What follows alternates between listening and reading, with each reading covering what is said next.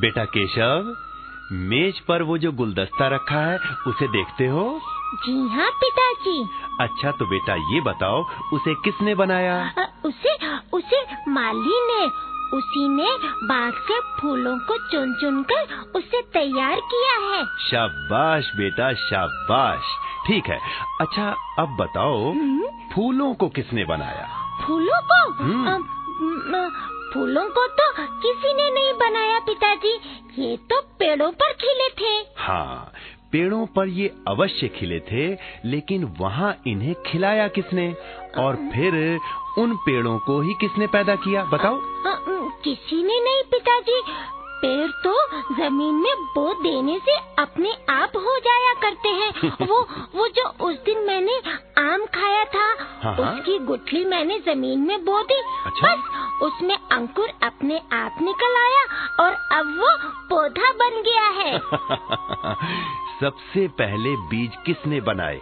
अच्छा बताओ क्या वो गुलदस्ता कभी अपने आप बन सकता था? नहीं पिताजी। हाँ तब ये बताओ कि ये फूल पेड़ और उसके बीज भी अपने आप कैसे हो सकते हैं?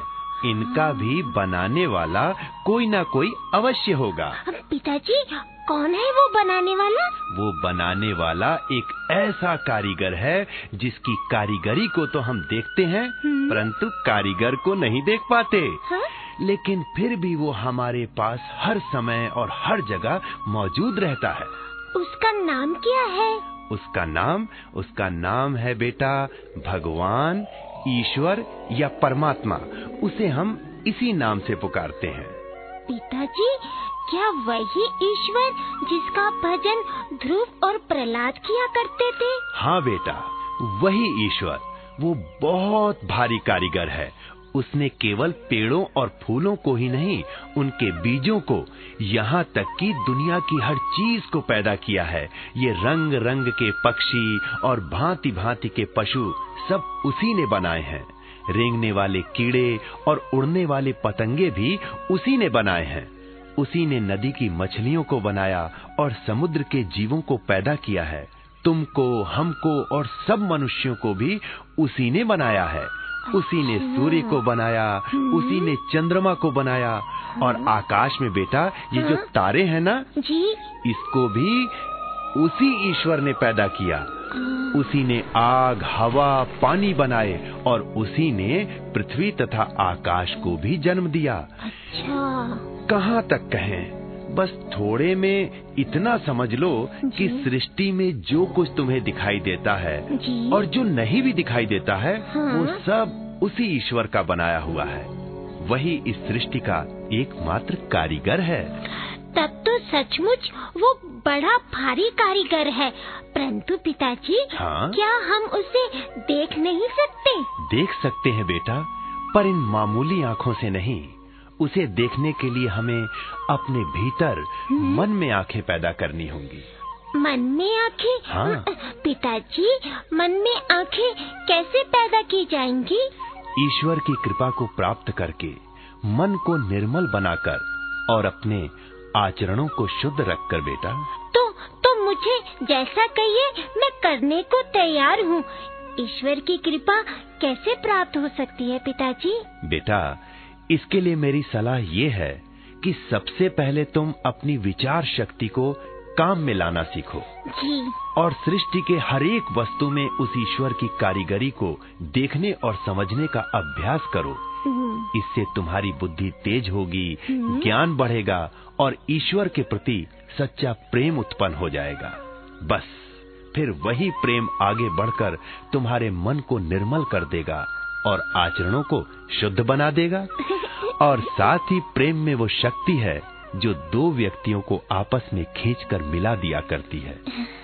गोस्वामी तुलसीदास जी ने भी लिखा है, जेही के जेही पर सत्य सनेहू, सो ते ही मिलई न कछु संदेह। अस्तु, जैसे जैसे तुम्हारा प्रेम ईश्वर के प्रति बढ़ता जाएगा, वैसे ही वैसे उसका भी प्रेम तुम्हारे ऊपर बढ़ता जाएगा। इस प्रकार धीरे धीरे तुम ईश्वर के निकट और ईश्वर तुम्हारे निकट आता जाएगा। अंत में जब तुम्हारा प्रेम उस दर्जे तक पहुँच जाएगा, जहाँ ईश्वर के सिवा और किसी भी चीज़ का ध्यान ही नहीं रहता, तब तुम देखोगे कि तुम्हारे मन में ईश्वर का स्वरूप इस प्रकार झलकने लगा है, जैसे एक साफ़ आईने में चंद्रमा का स्वरूप। इस प्रकार तुम्हें ईश्वर का दर्शन हो जाएगा।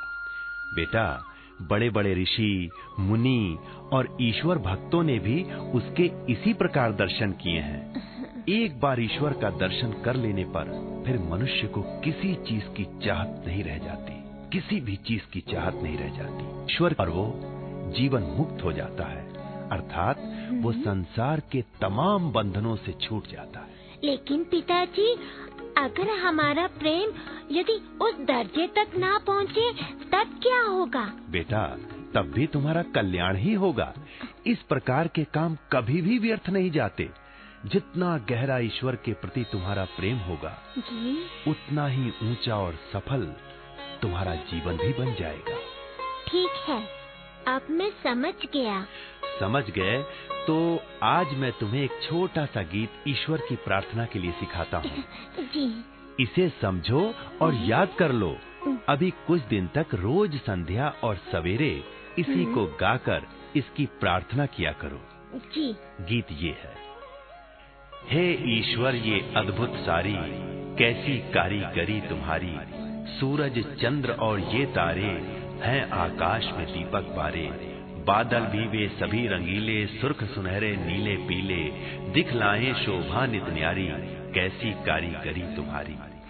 माली बीज बाग में बोता, उसमें पेड़ बड़ा सा होता, डाले फूल फूल पर लाती, जिनमें लाखों बीज जमाती। एक बीज का अचरज भारी, कैसी कारीगरी तुम्हारी, कैसी कारीगरी तुम्हारी। जो जो हम पदार्थ में खाते, स्वाद जीभ पर वे दिखलाते, फिर वे आंतों में हैं जाते। लोहू बनते, ताकत लाते। अद्भुत है मशीन बलिहारी, कैसी कारी करी तुम्हारी, कैसी कारी करी तुम्हारी। हे प्रभु, हम पर दया दिखाओ, बुद्धि हमारी शुद्ध बनाओ, मुझमें अपना प्रेम जगाओ, शरण तुम्हारी हूम अपनाओ। आँख खोलती रहे हमारी भगवन कारी करी तुम्हारी। भगवान कारी करी तुम्हारी। पिताजी? हाँ बेटा। पिताजी इसे तो मैं आसानी से याद कर लूँगा और इसी को गाकर रोज प्रार्थना भी करूँगा। और जिस तरह ईश्वर की कारीगरी के कुछ नमूने इसमें दिखाए गए हैं उसी तरह दूसरी चीज़ों में भी उसकी कारीगरी के नमूने देखने आरंभ करो। हाँ हाँ अवश्य करूँगा करोगे ना? जी।